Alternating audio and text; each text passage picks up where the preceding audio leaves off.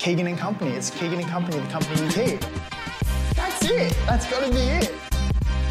Welcome back to the Keegan and Company podcast. Before we kick things off, I have a small favor to ask. I would love if you guys could subscribe to whatever platform you're listening to this podcast on and leave a five star review. Uh, this allows us to grow the podcast, it allows us to have better guests. Um, so I would be forever grateful. So now, in this episode, I'm talking to former professional surfer turned mental health advocate and just all round good human. Cooper Chapman, how are you, brother? I'm very good, mate. I'm glad that not too many people have subscribed, so you don't have any better guest on today. no way. I don't believe that at all. I don't believe that at all, mate. Um, I was lucky enough to jump on your podcast probably this time last week, and what I love is that you kick off every podcast with three things you're grateful for. So I think it's only fitting if, mate, I'd love to ask what th- three things you're grateful for today. Oh, all right. Thank you for letting me answer that. I, I do love answering my gratitudes. I'm grateful for today this morning, I, I, it's pretty early this morning while we're recording this, seven thirty on a Saturday. So, went down the beach for sunrise and did a breath work with my partner, which was beautiful. I love being able to connect with her, but also do something good for ourselves to start our weekend off. Um, that's first one. Second one, I was telling you story right before we started this podcast about this beautiful girl that I did a podcast with who has a terminal illness yesterday. And it's just been sitting on the back of my mind ever since, just how lucky I am to have perfect health. So that's another one that I'm grateful for. And then, I mean, going off the back of that, I just got my blood test done for the first time ever to sort of get a full health check, and everything's was super healthy. I got those results back yesterday too. So there you go. There's my um, gratitude. Well, mate, you're looking. Good. How good. about you? What are you grateful for today, oh, mate? Yeah, that's actually that's a good one. Um, I had a really good night's sleep last night. Um, I'm sort of been burning the candle at both ends coming back to the Gold Coast. I've been on the Gold Coast for the last week, so uh, all these chats are more about um, you know catching up with mates, um, doing presentations with Whatability, um, talking to crew, and so it's very like it's, it's a busy week, um, and I've you know haven't been getting much sleep. So last night I got a really good night's sleep. Uh, I woke up early this morning. Um, I had a swim in the pool. Same thing. Did some breath work. Um, I've been training with Johnny Gannon. Do you know Johnny Gannon? yeah, Gannon? Johnny's a weapon. Yeah, yeah. I did. A, I did a session at his place in Tweed with um with a few of the boys, uh, and so he does like a lot of breath work at the start, Mm. and so I just sort of kind of replicated that this morning, and then probably just being back on the coast. Like I think I said that to you last like exactly Mm. last week, but I'm just so grateful to be around. You know, all my mates, um, all my family. Um, I got so much love for my friends and family, and probably actually a fourth one, having this conversation with you, brother. Right, let's do it. I can't wait. Mate, um, I'd like to start with your professional surfing career and how, and just briefly, what was the, what was the transition from coming out of high school? Was it always something that you wanted to do? Did you always want to be a professional surfer, or was it something that, oh, this is actually just what I'm good at? I think I always wanted to be a professional surfer from a young age. I grew up in North Narrabeen down on Sydney's northern beaches, and for anyone who surfs knows that North Narrabeen's quite a highly renowned wave on the global sort of surf scene. There's been multiple world champions from there, so I always had these people to look up to. I had great role models when it came to that top level of surfing, and not only the top level guys, but right above my age was people like Laura Enever, Davey Cathels just a few guys and girls just a few years older than me who were very close friends of my family who were quite successful just a few years older than me. So I was always like, oh, I want to be like them. Um, and then throughout my junior career, surfing's quite interesting. You can start getting sponsored and start getting looked after financially and really putting some things in place for your career to move forward when you're at that 15, 16, 17 years old. So my last couple of years of high school, I always knew that surfing was going to be at least the next chapter. I never really had university on my radar. I was sponsored by Hurley. I'd won an Australian title when I was 15. So I always had this sort of like destiny I'd felt like of at least the few years after school are going to be surfing. And how it works with surfing is, uh, especially back when I was that age, it was up until you're at the age of 20, you're in the juniors still and you could compete in the world juniors. And there was a bit of money going around in that division still. So when I finished school, I went straight into the what we call the junior series. Actually, the last year I was in school, um, I got second in the junior series, which was a big thing. I was 17 and it was under 20 or under 21. So I already already knew that yeah, surfing's going to be my thing. And then the first year out of school, I got second in that series as well. Was getting paid quite good money from Hurley, enough to support myself at least. And then yeah, when I was 18, kind of stepped up to the international tour, uh, kind of a year or two younger than some people do, just because, yeah, I was right at the top of that junior division. It allowed me some wild cards into the bigger events, which I did okay in. And then, yeah, transitioned to the sort of world qualifying series, we call it.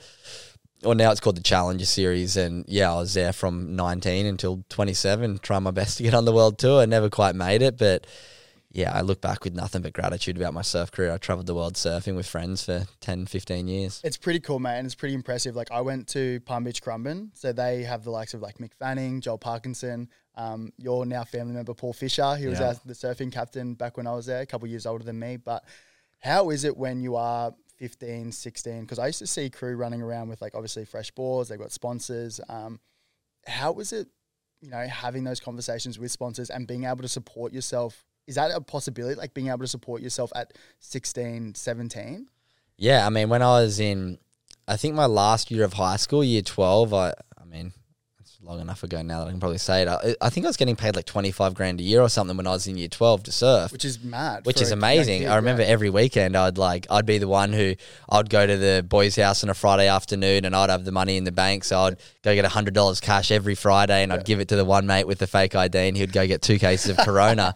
um, so there was the perks of having a little bit of uh, pocket money, I guess, coming in at that age. But I was already traveling so much. In year twelve, I was already competing in different places around the world. I was competing around Australia pretty busily, but still finished year twelve and enjoyed school. I felt like it was something that, as much as I was traveling, there was still enough time to get school done. My family did put a bit of a lot of emphasis on that. But then, yeah, once I finished, it was yeah, all systems go with surfing, and I, and I was very lucky. And I feel like now it's even harder to find that sort of financial support at that age. But I mean, at that time, I was getting paid okay money. I was getting all my clothes, all my wetsuits, all my equipment was free. I was sponsored. Um, when I finished school, I was sponsored by Chili surfboards. Maybe just transitioning. Chili's, yeah, yeah, yeah, I was yeah. with Chili for like five or six years. Shout out Chili. He um, I used to work in his factory when I was like thirteen and sweep the factory and then get my boards. That was epic. And then changed over to Simon Anderson right around 16 and at some stages I was getting like 50 surfboards a year. I was just like so lucky and it's funny I look back and I wish I had more of a mindset like I do now when I was back then because there was definitely a bit of ego and a bit of sort of expectation when I was that age but yeah now I look back and I'm like wow I was so lucky. hindsight's a beautiful thing. Um, but from the outside looking in, like you're getting free boards, free weddies, kit, you're getting some cash, you're traveling the world. I'd probably like to do a deep dive into your travel side of it because from the outside it looks like a pretty cool thing to do. Is it all like sunshine and rainbows, or is it actually can be quite stressing at times? What was your what was that like? I mean, I love traveling. I think, especially when I was younger, it was it was just so exciting. I got to start traveling without my parents from like 15, 14 around the, to to different parts of the world. I think I went to Bali like 10 times between 13 and um, 18 or something like twice a year throughout those couple last years of high school just doing surf trips. So I love traveling. I just feel like it was a great way to experience the world and realize that there's so much out there. From that young age, I feel like it gave me so much perspective on traveling to a lot of third world countries for surfing, but also seeing how happy a lot of places were that don't have as much as we had. So I think I got that great contrast from a young age, and I seriously feel like. And, and I understand it does come with quite a lot of privilege being able to travel, but it was one of the greatest ways to sort of I call it like the university of life. You learn so much about becoming independent, about different cultures that you can't really learn from books or movies or yeah, just being taught it. You kind of need to experience it. It's like lived experience, and I imagine it like forces you to grow up a lot quicker as well. Like being in being in a footy system when you're 17, 18 year old, you're training with guys who are you know 20s, 25, 30, some are above 30.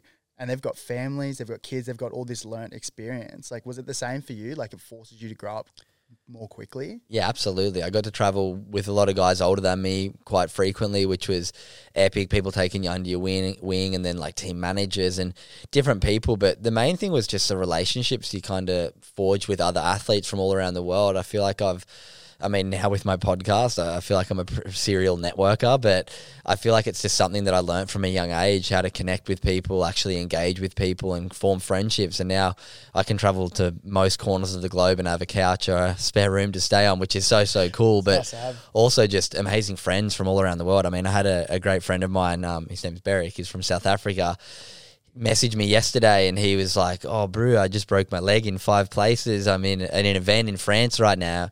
Um, but he's like, "I really want to start a podcast." So he's like, "Can I like maybe ask you some questions about starting a podcast?" I was like, "Yeah, man, of course." Like I still don't I don't travel the world and surf anymore, but friends who are still doing it are reaching out to me for other things. So it's nice to know that yeah, these connections live on beyond the surfing. That's very cool, mate. What's um, at what point did you think, okay, now it's time to to finish up? What was what was the what was the what was the thought process? Because were you was it were you having a lot of success, or was it like this is the time where I need to stop? Like, what was the thought process going through to retirement? It was kind of a slow burn, to be honest. Surfing's a tricky one. There's uh, probably on the tour that I did, there's like 110 guys or 120 that do it each year, and the top 10 qualify. So you've got to be in that top 10% and have a blistering year to get on there. And on top of that, you've got a few of the guys in the world tour that are redoing the. Basically, it's pretty hard to qualify, but that's kind of the goal for a lot of the surfers. And but for a lot of surfers as well, it's it's a big achievement just to get onto that tour. So I was kind of ranked between sort of 50 and 100 in the world for the majority of my career, but never really jumped too much higher than that. But the, the first, I guess, thing that started making me think about retirement was when I was like 24 23, 24. I lost Hurley as a sponsor. They kind of came in and said, We don't think you're going to make it. We want you to be a regional surfer. Um, we're not going to be able to support you anymore financially. And I was just like, huh, okay. I went from making like $50,000 a year, which covers all of my travel, to nothing. So that's when you start having to really go, ooh, do I keep doing this? How do I make up that 50 grand? I need that to travel the world. So that was the first, I guess, push in the direction towards retirement where I was like, but at, at that time, I still spent three, four more years competing. And I took it under my own wing. I was like, okay, maybe another sponsor will come up. But that was when I started working full time. So I was doing laboring for a friend who had a landscaping business for 40, 50 hours a week. In between events, I'd save my 1200 bucks or 1000 bucks a week and then I'd spend that to go to the next event. So I did that for, I did sort of landscaping for a bit, surf school coaching for a bit and then uh, I did building for like a year and a half. So I kind of juggled all this stuff for quite some time. Not really loving that industry, but kind of going, maybe this is kind of the next path for me. This is where I'll end up after my surf career as a tradie. But I didn't really love it. And then I, I felt like there was something more. I felt like I had the intellectual capacity and the sort of different things that I could do a bit more than just using my hands to build stuff for my whole life, and then still competing, still competing. Sort of would make money, spend it to travel, which made it very hard to compete at that top level. I went from training full time for surfing and not quite making it to having this almost delusion that oh, I can work full time, not train much, and then go to my events and still compete against these guys who are training full time for surfing. So I, hung on for a couple years and still had bits of pieces of success, like still maintain that ranking sort of between 50 and 100 in the world. But yeah, just never had that one big thing happen for me that I kind of was waiting. And then, yeah, in 2019, when my sister lost a multiple two friends to suicide in a fortnight, I um yeah just decided to create this little thing called the Good Human Factory to start trying to help people with their mental health, mainly students. After watching my sister lost a few friends to suicide, so that started the Good Human Factory, and then just slow burn of 2020 with COVID that really started to make me think mm, maybe it is time to give this up. All the events are cancelled. I'm not getting paid to surf. I'm starting to get a bit of traction and really feel this purpose from this next venture that I'm really chasing. I really want to talk about the Good yeah. Human Factory in, in a second.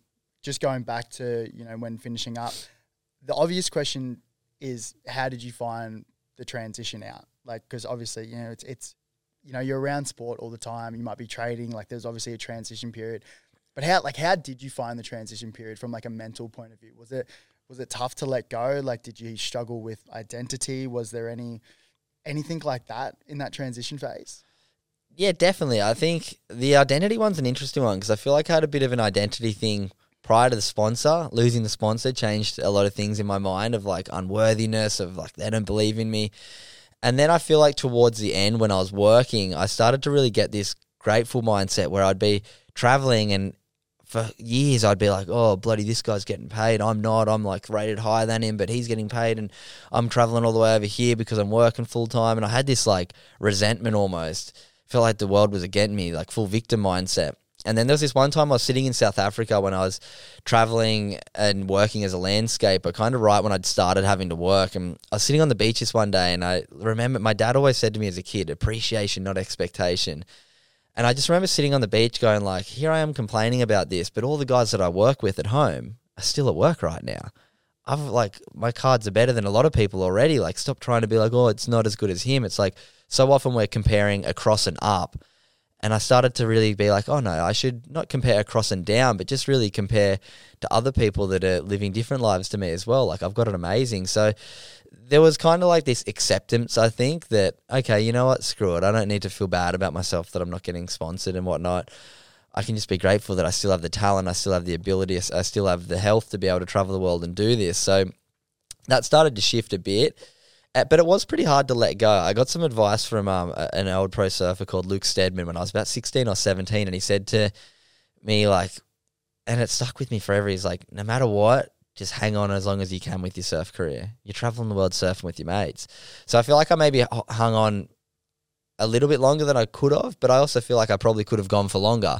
So I feel like, yeah, I'm, I'm happy with my career. I got to a point where I could look at back at my career without any regret without any oh I, I, wish I got a bit further. I if I did another year or two maybe I could have got there. I'm like no it's amazing. I watch all the surfers now. They're my friends all the like all the good energy to them. It's great watching them now but I'm on my path now and I'm, I'm really happy where I am. So it took a while to let go and to sort of go oh but it felt like almost maybe I'm wasting this talent that I've been gifted. I'm wasting these years of hard work. But then I just learned to live with it. I'm like, you know what? I'm not wasting it. I've lived this amazing life, and now I'm on this next chapter. Amazing, mate. It's actually it's so cool, and I get so much inspiration from from your journey as well. Because mate, I've been following you for a little while now. Um, just in the background, I think we were having this conversation last time we caught up. It was like. You know, from the outside looking in, there's always going to be people watching, and they might not reach out. They might just be watching in the background. I do this with a lot of people, and I'm sure a lot of people are doing this with you as well. And so it is really cool to see. Yeah, you you know, you're professional surfer now you're doing something that you really love in the Good Human Factory. Like, tell me more about the Good Human Factory. Like, what is it at a core? Like, what do you guys do? At a core, it's just connecting curious minds with simple mental health strategies. I feel like a lot of us look at mental health as mental illness, as depression, anxiety, suicide. But the more I learn about mental health, the more I really enrich myself in this industry, I realize that that message is far too common in people's heads. But the thing that I really try and communicate is that mental illness is something that will affect 20% of us, but mental health is something that 100% of us have. So we all need to do some stuff to take care of it. So, yeah, the Good Human Factory is my little, I guess, organization business that I've created over the past three years. It's been a hell of a journey. And um, yeah, I'm really proud of where it is. The next couple months coming up are really exciting, some really big stuff coming up. So I, I guess at the core of it, it started back in 2019 when my youngest sister was in year 12 at high school she came home from school one day, and I've got three sisters.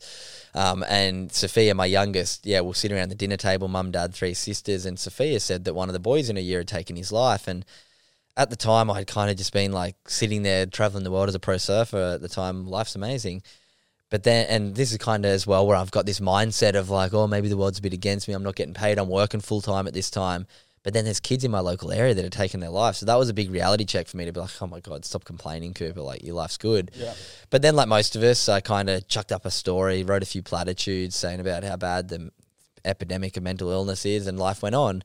Two weeks later, we came around, came home, dinner table, same situation, mum, dad, three sisters. And Sophia, my youngest sister, says another boy's taken his life. And that was when I was just like, you know what, I can't just sit here and not do anything about this. I've learned all these incredible skills for, for multiple reasons. One, because we do have, have had some family history with mental illness. I lost an uncle when I was young to suicide. I watched my dad struggle at times with his mental health. But so I was always curious and aware, maybe mental health and almost fearful. Maybe mental illness is something that's going to affect me. So I always was quite curious. What can I do for my mental health? What little things outside of the box can I do that are going to help me? And I did work quite closely with my sports psych when I was struggling with my identity. So I'd learned all these great skills, and I was like, maybe I can go and talk to the old the kids at my old school. Talk to a handful of them. If one of them learns one little skill, amazing. And yeah, that was back in 2019. And since then, I've spoken to about 40,000 students at schools right. across wow. 80 schools, five different states, um, thousands of corporates for companies like Apple, Telstra, McDonald's. And yeah, it's really special that I get to share my story and share the lessons that I've learned and continue to evolve as a person to yeah just connect curious minds with simple mental health strategies and yeah as well as the workshops. As you know i've got a podcast i do merch i have different communities going just yeah and everything. The main goal is just connecting curious minds with simple mental health strategies. Brother i love that so much. That's so sick. Like the like, the whole the whole reality of what you're doing is so cool. I want to i want to tie it back into your old boy. Um, did you always have like a free flowing conversation with your dad, like, or even your family in general? Like, was your family the type of family who, you know, talked about how they were feeling? Yes and no. It's a great contrast. I had, um, my dad was quite open about it, would sort of let us know how he's feeling quite a bit. But then I had a mum, and nothing against her. My mum's amazing. I absolutely love her. But she kind of was brought up sort of with like, oh, get over it. You're a man. Stop being like a pussy kind of thing. Wouldn't say those exact words, but like, you know what I mean? Couldn't really feel the empathy for my dad, didn't really understand it, to be honest. So I kind of had this contrast of like, oh, maybe I don't want to talk about my feelings. Mum's going to be, not mum's going to be off it. Uh, looking back, this is just how I kind of reflect on maybe how subconsciously I felt and why I did upskill myself so much. But then I was always aware, okay, yeah, my dad's kind of has some times with struggles, a bit of alcoholism, a bit of, um, yeah, depression, anxiety over the years so I was always very aware of kind of both sides of the argument, which I think has yeah allowed me to really be able to connect with more people because I can try and connect with that the person like my mum who does a lot of the different things that I teach now. She's starting to sway, so it's it's really nice to show that you can have both mindsets, but then still come together and be like, hey, we all have mental health. We all need to do some stuff. Has anything changed since you being so open in your journey? Yeah, absolutely. I, I, I, speak to my dad every day, and he always like he listens to every podcast I do. He's my biggest supporter. He says to me like I've helped so much with his journey, the different skills and things that people talk about on my podcast. And then also my mum. My mum is part of my one percent club. She does her gratitudes. My mum um, is seeing a psychologist for the first time um, quite soon. So it's really nice to have somebody who was quite against it and quite didn't believe in it to start to yeah be a bit more open and soften up a little bit and realize we don't have to live with these built up feelings and these built up self beliefs that a lot of us have through our upbringing through our traumas we can let go of them sometimes and relearn and unlearn stuff that's so cool that you can actually see the impact happening like mate I was the same with with my family like I've I've got the best parents ever. Like I'm, i am so fortunate to be in the position that I have. I have got two parents that love me unconditionally. Mm. Um, but there was I've had conversations with them more recently. Like I, I lost one of my really good friends to suicide when I was 17 and I suppressed it, mate. Like I didn't, I didn't want to talk about it. I, I just put it in a box and locked it away until more recently when, you know, this conversation started coming out about mental health and people asked, why did you get into mental health? And I said, well, mainly it's because of my friend Regan. And I spoke to my mum about it afterwards and she just like, we, we didn't want to bring it up with you because we thought it would make you upset and so we just we just didn't bring it up and we just wanted you to be happy and like they like best intentions mm. um, but i found now like as i'm a little bit older you get a little bit more mature and you guess you're a bit more aware of these things and the more conversations that we have like this mm. it's perfect because it allows you know us to see the impact and i'm sure you would get a thousand messages like over the last couple of years with the good human factory like of people actually having genuine impact, right? Yeah, it's it's crazy. I, for so long, I had imposter syndrome. Yeah. Of like, oh, who am I? Like, I'm not a mental health expert. I'm not a psychologist. I'm not a psychiatrist. Like, I don't have all this education and training behind me, but I do have a lot of life experience. I've learned some incredible, valuable techniques and different tricks and tips and just different ways to view the world that have really helped me. And now I've learned, as you said, from countless emails, countless messages on social media, from people that have really, yeah, heard my work and taken some inspiration from it, whether it be different techniques, whether it just be about half the time it's not even me, it's just getting amazing guests on my podcast to speak. But that's what it's all about, just opening up these conversations and letting people relate to people. Once we start to listen to other people's journeys with an open mind, we can get a bit of relatability, but we can also draw some inspiration to make positive changes and go, oh, wow, they've come through the other side of that challenging time. I can maybe get through mine too. So, yeah, it, it's really special to gather that. But then I also, with my workshops, take feedback every workshop I do from all the participants. And yeah, it's really cool to know that my story and my techniques are having an impact. I think it's something like 98% of participants say they leave my workshop feeling better than they entered. 95% said they learned something new about mental health, and I think like 92% said they'll use the skills they learned moving forward. So it's like, it's kind of undeniable now that I've got this data that shows that the stuff that I'm talking about is having impact. So yeah, I feel like it's it's really special, but it's also at this stage right now where I'm in this really exciting growth phase. So I'm excited to yeah, scale it to hopefully help more people. And that's and that's confidence, right? Like confidence is having like a stack of undeniable evidence. Mm. Like it's easy enough to be have that imposter syndrome where you know, like I've, I do not have that background, but you've got lived experience, mate. Like you've been through probably more and you've you know had more experiences than most people right and so to have that confidence it's having that undeniable stack of evidence mm. and it's really cool that you're building such an awesome community, like with the one percent club. Like you've got however many people in. Like, tell me more about the one percent club. Yeah, that's that's probably the thing that I'm maybe most proud of. There's a lot of things that I'm proud of, but the one percent club's cool. It's um, it's a free Instagram accountability community basically. So two years ago now, I was sitting there doing a meditation one day, and I was like, surely as we all do when we try and meditate, our brain just goes a million miles an hour. I was sitting there and I was like, surely we can give 1% of our day to our mental health. At the time, I wasn't meditating daily. I was talking about it in my workshops of the importance of it, but I wasn't doing it myself. And I was sitting there going, like, surely we can give 1% of our day to our mental health. I'm the mental health guy. Surely I can at least. So I was like, what's 1% of a day? I stopped my meditation. I looked it up on my calculator and worked out it's, it's just, pardon me, it's just over 14 minutes. So I was like, perfect. Surely we can give 14 minutes of our day to our mental health. But then I was like, uh, creating new habits is hard. We can all agree about that. I'm sure people listening right now, there's plenty that have signed up to a gym and gotten six weeks in and just kept paying but not actually gone. Yeah. It's hard to form healthy habits, and gratitude and um, and meditation are no different. So I was like, what can we do for 14 minutes that's good for our mental health? So I was like, 10 minutes of meditation, four minutes of gratitude. They're two amazing things for our mental health surely I can do that each day. So I was like, okay, every morning I'll do a meditation, every night I'll write three things I'm grateful for. There's my 14 minutes. But I was like, I knew that we're about 800% more likely to maintain a healthy habit if we have an accountability group around us. When we have an accountability group, it yeah, just gives us that little push that we need sometimes. So I just put out on Instagram on my story, who wants to join an accountability group where every morning I'll send a little link that you can click to a meditation that goes for 10 minutes and every night I'll put three things I'm grateful for on my Instagram story, and then I'll send that story to the group chat. And then you guys will write your three things you're grateful for too. Way to sit there each night and reflect on a few things, and then you get to read every other everyone else's gratitudes.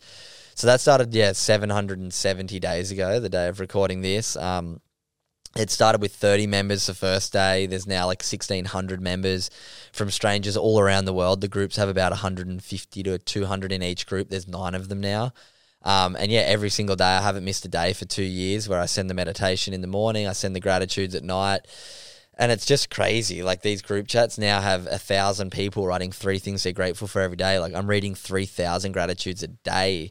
I think I worked out that there's close to over half a million gratitudes have been written in over the past two years. Like it's just so special watching this community of people grow, support each other, but just sit back each day and go, okay, I'm going to give 1% to my mental health. It's the biggest killer of people aged 14 to 45 in the country. It's so important, yet most of us aren't doing much. So if anyone's listening right now, you want to join, it's free. Just send at the Good Human Factory a DM saying, you know what, I want to join the club. You get added in to a group of strangers from all around the world. They don't know each other any either, but you start to become a community. You start to read the same person's gratitude each day. And some days people go, oh, I had a hard day today lost my um, father to cancer, but I'm grateful for this, this, and this. And then you get 50 people go, oh, I'm so sorry for your loss. Anything I can so do. People are interacting oh, as well. People interact. It's crazy. Yeah. People have become friends. People connect. Like it's it's wild. It's it's really cool to see. Just people once they're in a group and see each other's shares each day, then they start to connect. It, it's special. Man, I love that community because you know the the five people that you're most around. You know, is probably what you're going to end up being like. And I love having these conversations with especially guys like yourself who are creating these such amazing communities. It's like, you know, the best part of my day was going to training and being around the boys. It's like now, best part of my day is going to work or like going for a swim with the boys or going for a surf or whatever it is, and having that, you know, reliability and having you know, I guess the community to be connection. able to talk and that mm. connection, man, it's so huge and it's so impressive. And I, I guess one of the questions I was going to ask is like, yeah, you do the meditation and you do your gratefuls. What what are the main ingredients for your life that gives you a really great, clear mental health? Do you think? I mean, I ride the roller coaster just like all of us, but a few of the things, and the thing that I really try and encourage people to do, and this is was the biggest change for me when it came to mental health was I used to base so much of my identity, my whole self worth was Cooper the pro surfer. I used to, yeah, just feel so judged when I was doing poorly in my events, and I just didn't understand a different way to view myself. And then my sports psych told me and taught me he was like, stop basing your self worth on your and your identity on your career, on your achievements, because quite often we're not going to reach those goals. Quite often we're not going to reach the achievements that we want to, and that's okay. And he said, I want you to start basing your self worth and your identity on your values, how well you can live to your values. And once I just flipped that whole mindset and went, okay, each day, what can I do that live to these values? And then all the work and stuff falls around it anyway. Well, that's how it's been for me. So the five values I try and focus on are the first one's responsibility. The first step I believe for everyone is yeah, realizing, you know what, I need to do some stuff. It's the awareness and then the action. It's I love this quote and it sits at the back of my head because I'm I, I probably come across like I know exactly what I've got. how good, I know all this stuff, but I, I always say knowledge is knowing and wisdom is doing we all know what we should be doing that's healthy for us, whether it be drinking enough water, eating nutritious foods, getting enough sleep, exercising, trying to stay off the piss, trying like to stay off the piss. We all know. Yeah. Knowledge is knowing, wisdom is doing. So I try and just yeah be wise and keep myself accountable. And I I mess stuff up every single day. Don't get me wrong, but it's just that accountability and the awareness. So yeah, the first step's responsibility. The second one's gratitude for me practicing gratitude every day has been such a game changer for me. It just allows you to see the world through a different light. You start to focus on the good things rather than the bad. It's that simple. Um, and there's so much great neuroscience that goes into it. I've spoken to some incredible neuroscientists on my podcast who have taught me all the different things that happen in our brain when we practice gratitude and kindness. So, gratitude every day, um, empathy, trying to put myself in other people's shoes. And when I get so consumed in my own life, and I see somebody do something that I might not agree with, go, okay, I wonder what's going on in their life. I wonder why they've formed this opinion. I wonder why they're acting like this. What's happening in their life? And just try and put myself in other people's shoes a bit more and listen a bit better. So, empathy, uh, mindfulness, meditation obviously is a practice that aligns with mindfulness, but just trying to be present, trying to actually, when I'm communicating with people, look in their eyes, be there with them. And that's something I'm really trying to work on. My girlfriends are giving me a lot of great lessons around that. Um, so, I'm getting better at that. That's um, a big one.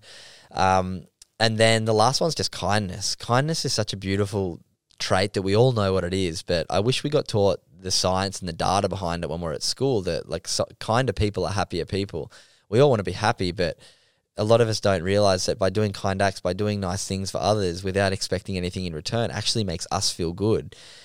And it's because we live in this capitalistic society that has all this marketing around us telling you when you buy this, then you'll be happy. When you go to this holiday, then you'll be happy. Hey, come to McDonald's, buy a Happy Meal. That'll make you happy. I mean, come on. When we start to take that control back and go, no, no, no, no, what makes me feel good? Being kind to others, being grateful, being mindful, practicing empathy, taking responsibility. Like these are all things that really make us feel good. And there's so much great science that proves it now, but nobody's making money off it. We have to take that control back and realize that our values are something that we can anchor our well being around rather than our achievements and our sort of external validation.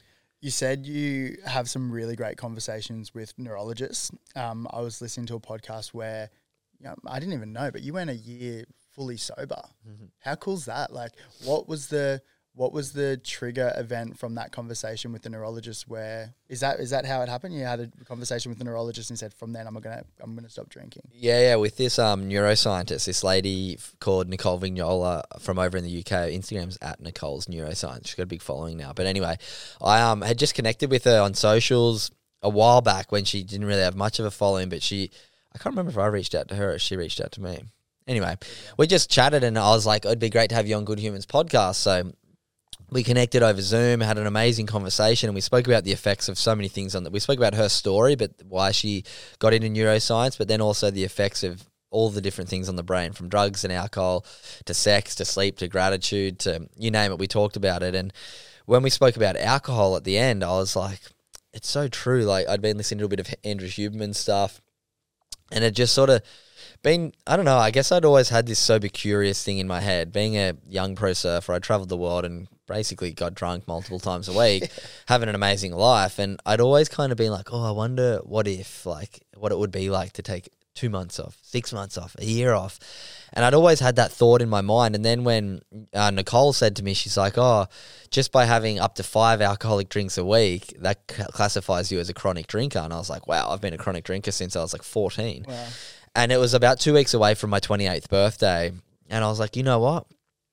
18 to 28, 10 years of drinking legally. Maybe I can take a year off. 10 years on, one year off. Seems like a pretty good deal. And and I'd also listened to and um, read this book by Jocko Willink, who's like a US Navy SEAL. And he has this book called Extreme Ownership. And there's this one quote in it that goes, discipline equals freedom. And I was like, it's so true. We all think, oh, we live this great free life. I can go to the pub whenever I want. But it's like when you can say no to going to the pub, when you can say no to having an alcoholic drink, that's a true freedom. And you ask most people, and they, well, when I did the challenge, I, so from May um, 2022 till May 2023, I didn't have a drop of alcohol, which for me was a pretty big deal. It was, um, was, as I said, I was someone who drank multiple times a week for 15 years, really. So to do that was just more so for me to challenge and go, oh, you know what? I can say no. I can say no to drinking. And yeah, I got through the year. It was a bit of a challenge. By the end, it wasn't that bad. And yeah, I mean, I drink again now, but with a very different mindset. With out, like, I mean, I've been home from. I went to Europe and had a bit of a blowout over there.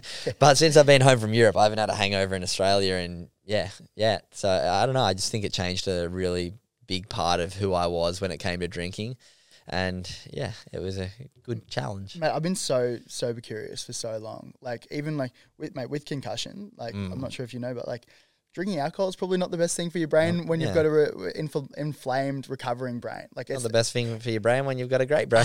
hundred percent. But we, I didn't know that when I was playing footy. So we would have, and I guess no, I sorry, I did know that at the back end. If you get a head knock, they say you're not allowed to drink. But even like after a game, if you're on away trips, usually if you're on a away trip, like you go out and have get on the piss with the boys, which is which is fine. But if you have a head knock, you're not allowed to.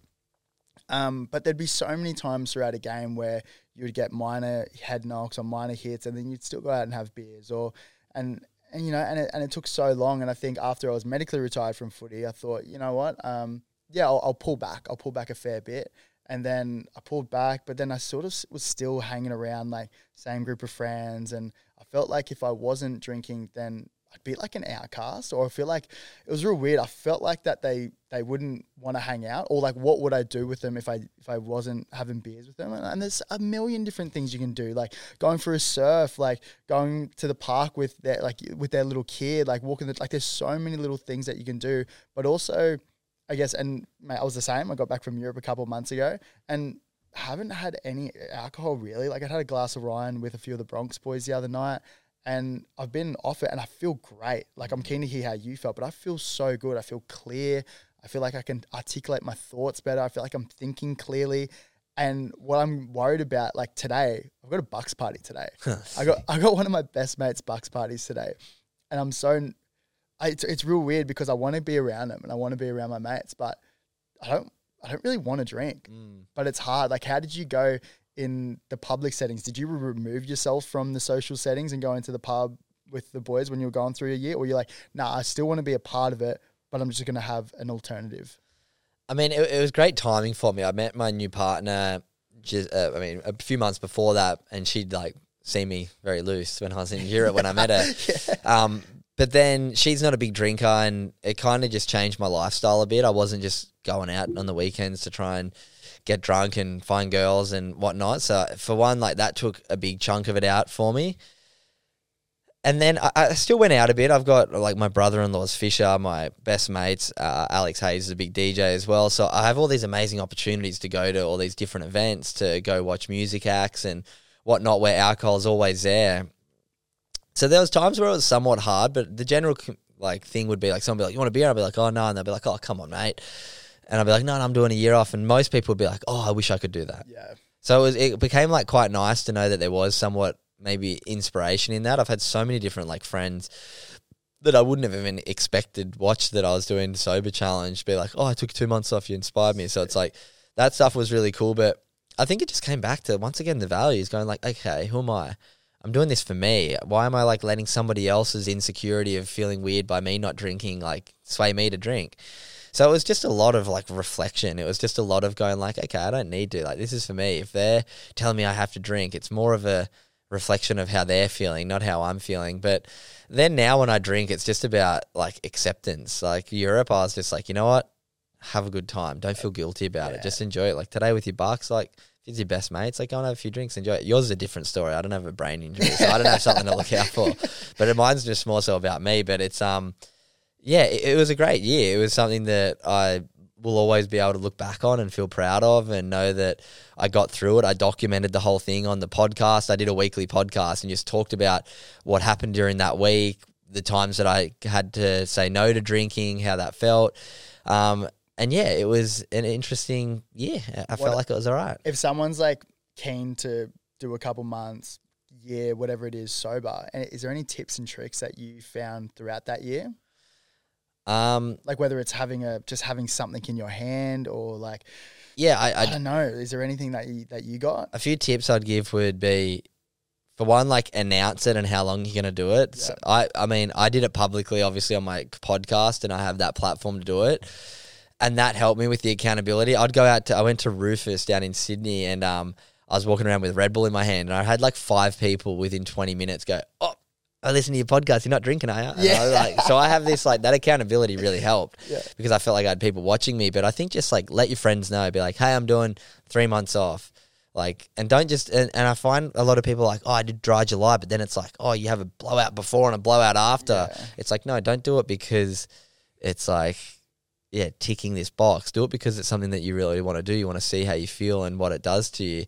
So try and do three months. Don't set a one month goal. Three months is long enough that's like, okay, this is a period of my life that I'm not drinking. This is a block. It's not just like a challenge.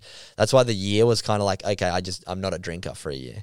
And I just kind of could lean into that and go like, okay, I know not until after my birthday next year I'm not drinking. It wasn't even a thought in my head. It was like, no, I've made that decision, done. So that was a good one for me as well. Non-alcoholic drinks were great. Like And non some, and there's some good ones getting around. Yeah, like the heaps normals, amazing. Yeah. They um, gave me some drinks. Yes, you can have a really cool um, range of different non-alcoholic cocktails. I did some work with them. Gravity Seltzer. It's funny. I literally became a part owner of a alcohol brand. Literally like a, a month before I, I went sober, but we do non-alcoholic um, seltzers as well, so that's amazing. Gravity Seltzer was a, a big help and big supporter of what I was doing, even though I, having a part ownership in an alcohol brand and taking a year off is a bit of a funny one. But Yeah. no, it was great to be able to really test and trial their non-alc products, and that was a good help as well. So yeah, having something is always good. But then just like knowing, like knowing you can drive home is amazing. Waking up without a hangover every weekend, it's like it just changes your whole view on what the weekend is. I used to think like a Sunday where I'd be hungover all day was, in my mind, that's a recovery day. Oh, I'll sleep all day, I'll rest. Like I'm not doing much. This is good for me. But now I'm like, but then you get the Monday that you feel like shit as well. So now it's like, okay, oh, Sunday is like wake up, go to the markets, get some healthy food, like, and that's kind of just that's carried on after that now because me and my partner like doing that. It's not like I don't just go to the pub and have drinks ever. Like Yeah. I haven't done that in like two years now. I was um I was scared to go to like social events, like going to going to the pub. Like we went to the pub last last weekend. I had a glass of wine at dinner, and that was it.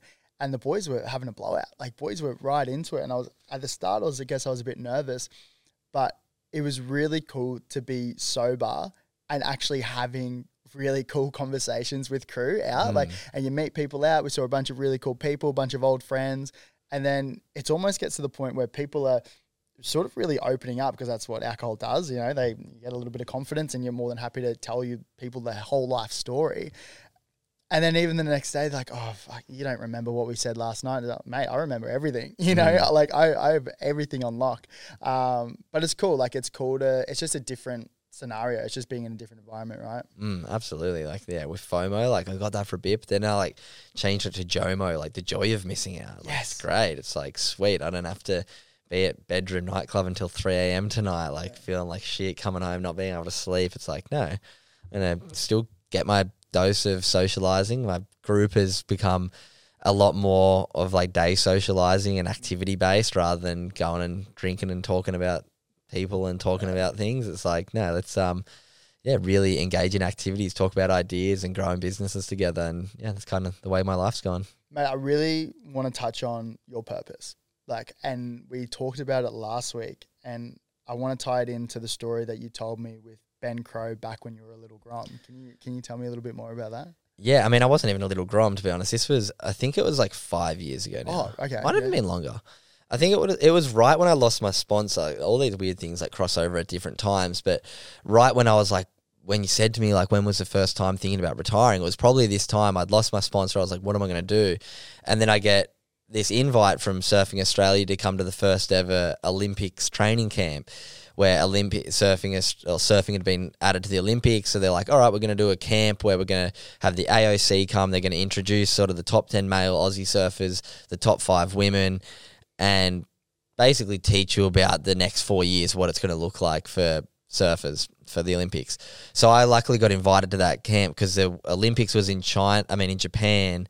Um, at this wave where I'd just gotten second in my best result ever. So they were like, okay, we'll invite Cooper basically snuck my foot in the door. So I got to go to this camp, but at the camp, I kind of knew like I'm not going to go to the Olympics. Like I'm probably the very bottom of this rung. But we did all these different training things with different amazing coaches. We had Cathy Freeman come and speak to us. We had um, Nam Baldwin, Mick Fanning, all these people come and like sort of inspire the team with different things. But then one of the um, speakers was Ben Crowe, who is somebody who I truly look up to his work now. He works with Ash Barty, Steph Gilmore, and it's just incredible. He has some really, really special foundational Have you done much work with him No, I before, hadn't. before this? No. No, no, no. I hadn't. I'd never met him. Never. uh, To be honest, I'm being honest. I didn't even remember him after that camp. Um, but I do remember. I think it was in either his session or with Jason Patchell, the Surfing Australia Sports Psych. We did this session where it was like, let's try and find our purpose. Let's try and find our philosophy. Is the word they used. Were like, what's your philosophy you want to live by? And I took it quite seriously that exercise. So I went back to my room and I spent a while trying to work out what my philosophy was and what I've scribbled down because I found this diary recently, and in the diary I went through it and saw all these amazing things with Ben Crowe's name, and I was like, oh, that makes sense. I love his work so much because I've bloody met him before and Yeah, worked with him yeah. before. I know we'll get him on my podcast and have a chat to him and laugh about that story one day. But anyway, it turns out so the philosophy I came up with was through hard work, dedication, and passion, being a positive influence on my peers and younger generations. It's quite a long philosophy, and then I look at it, it doesn't have that much. It, do, it has very wide scope. The scope is just make sure you're working hard, you're dedicated, and you're passionate about what you do, and then be a positive influence on my peers has been a massive one, but then also younger generations, but I guess anyone now. And ever since that moment, as much as I didn't realize it, I've probably been living to that purpose. And what I've realized is I thought when I wrote that down, it was going to be through my surfing, through hard work, dedication, and passion, being a positive influence to my peers and younger generations. But that crossed over into the work that I do now. It crossed over into everything I've done with the Good Human Factory, has been trying to work hard, be dedicated, and be passionate about what I'm doing and being a positive influence to my peers and younger generations. And I think my philosophy has lived through far more through my work I do now than I did as a surfer. There would be so many people who are probably li- probably not so many people listening to this. There's podcast. so many listening, listening to this probably my mum and a couple of mates. Um, but they'd be like, "Yeah, Coops, that's great. Like you found your purpose. That's really cool. How do I find my purpose?" Like, is, and to be honest, mate, I don't, I don't know. I don't know that answer to give anyone. Like, did, did you have any tricks or any ideas? Is it is it from past experience? Is it from something that you might have traits you've gone from your parents? Like, what do you think? I don't know a, a direct answer, not at all, unfortunately. But I think the way that I look at it is, for one, like the role models that you have, what sort of values do they have that you look up to? People like Mick Fanning was someone at that camp, it's somebody who I've always looked up to, someone who works really hard, someone who's passionate, someone who's dedicated, but he's also a positive influence to peers, to his peers and younger generations. So I feel like I kind of just stole it from the people who I look up to Yeah. look up to the people that you want to live by look, live somewhat like obviously in your own way but yeah that was a big one for me just the sort of people who inspire me. I wanted to align my philosophy with something around that kind of similar values but yeah it's a hard one. It's a, and it's continually evolving. I feel like it's going to always evolve and that's why i say that one does have a very wide scope. I don't feel like it's like oh but that's not your purpose. That's why i feel like it's a balance between the philosophy crossed over with I'd sort say the purpose is connecting curious minds with simple mental health strategies. So it's like philosophy is just sort of this underlying motto or underlying mantra that I try and live by. And I love that you said that it's always evolving. Like it, like and it can, can like it can evolve. Don't be stuck in. I wrote this down on a piece of paper five years ago. I have to stick with this. Like mine is helping people through sport. and like you said, very wide. It's what I do with Whatability. We employ a lot of athletes as support workers. Mm. It's the same with this podcast, like the Keegan and Company podcast. Like we're talking to athletes, retired athletes, coaches, professionals about their mental health because it breaks down the barriers and stigmas, you know, of people who are going through these mental health issues. And it makes it mm. like if we can have guys like yourself, like a cool young guy who can be seen, you know, having these conversations, and it makes it cool for everyone else. And it breaks down the barriers and it breaks down the stigmas, which is really cool. But that might change. Like mm. that that might evolve. Like might not just be sport. It might be everyone in general. I'm not I'm not too sure. I lean on sport because it's what I love. Yeah. Um, which is really cool.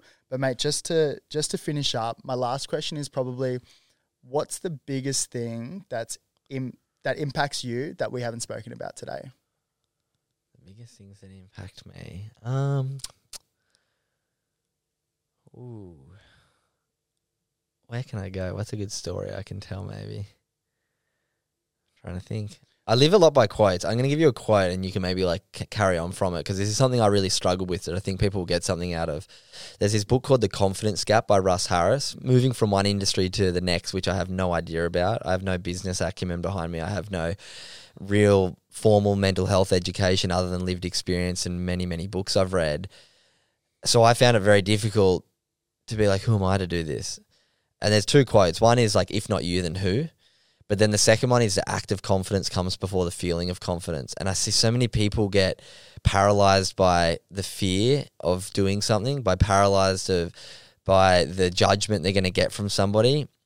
And yeah, that quote, the act of confidence comes before the feeling, has helped me so much getting on stage multiple times a week now to speak to big audiences of people who I feel underqualified to speak to. But I just act confident, live by those values, and yeah, be passionate about what I speak about. And it's really allowed me to shine through and grow to a strong audience and connect with a lot of people. So yeah, whether you want to elaborate Yeah. on that, but yeah, th- just that quote has been a big one for me. No, I love it, and I'm I'm keen to actually chat about that because I don't know if it was the same for you, but in footy, if you were to ever do something outside of the normal, then the boys would bring you back down to earth pretty quick. Like if you were, you know, mm. even reading a book, it might even getting a haircut, the boys are like, "Oh, Floyd, like, fuck, what are you doing?" Like trying to stay, like whatever it is.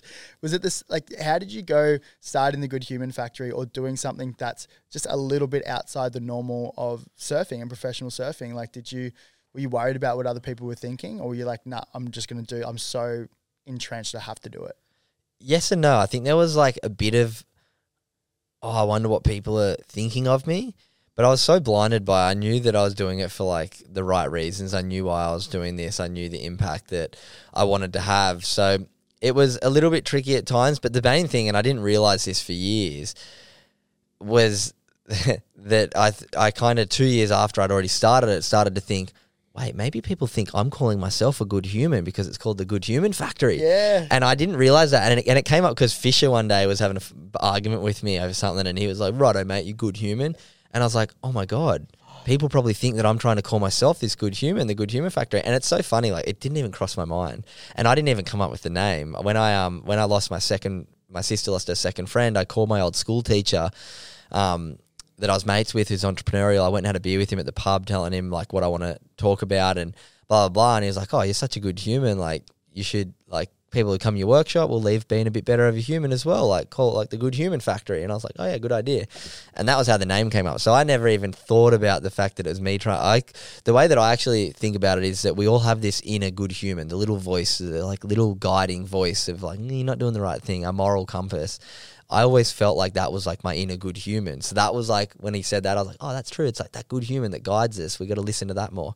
So that was where the name came from. But anyway, when Fisher said that to me, I was like, oh my God, like all the people at my beach, all the people who I've always felt judged by are probably looking at me going like, fucking how's Cooper thinks he's this a good human. I've been out on the piss with him and got loose with him. He's not a good human. So that was like this internal voice. But yeah, I think that was one that I tried to, that I kind of had to overcome. But now through the data, through the work that I've done, through the perseverance of like three, four years of really having to develop a business from scratch in an industry that is evolving and that doesn't I don't have a blueprint, you know what I mean? I'm not walking behind someone in the bush while they're chopping down the trees in front of me. I'm there with an axe really trying to guide my way through the forest right now. So it's taken me a while to grow that confidence, but now that I've got the runs on the board, it does give me that sort of evidence that oh yeah, it's all good. Like I'm I'm doing the right thing. But yeah, there was a while where I started to be like, oh my god, people like would be looking at me trying to like call myself this good human, which I'm I'm not trying to at all. Coops, mate, thank you so much for jumping on the podcast. Um, mate, thanks for not only inspiring me, I've been looking at your stuff for a couple years now, but not only inspiring me, but the next generation of kids coming through with your workshops, with the Good Human Factory, with the 1% Club. Um, if anyone can find you on social media, you're Cooper Chapman and Actually, do you want to just say your yeah yeah uh, Instagram's just at Cooper Chapman or at the Good Human Factory. Website's just thegoodhumanfactory.com and yeah, they're probably the easiest places to find me. But no, mate, thank you for having me on. Thanks for a new friendship, which I'm excited to continue to build on. If you're listening to this, go listen to my podcast with Keegan. Um, it would be out by now, I'm sure. Um, but yeah, I appreciate you starting to yeah leapfrog off the back of your obviously difficult career with medical retirement to really start to use your knowledge, your presence to make an impact in the world. It's uh, it's inspiring for me as well, mate. So thanks for connecting. Look forward to the next couple of years of friendship, brother. It'll be good. Do it.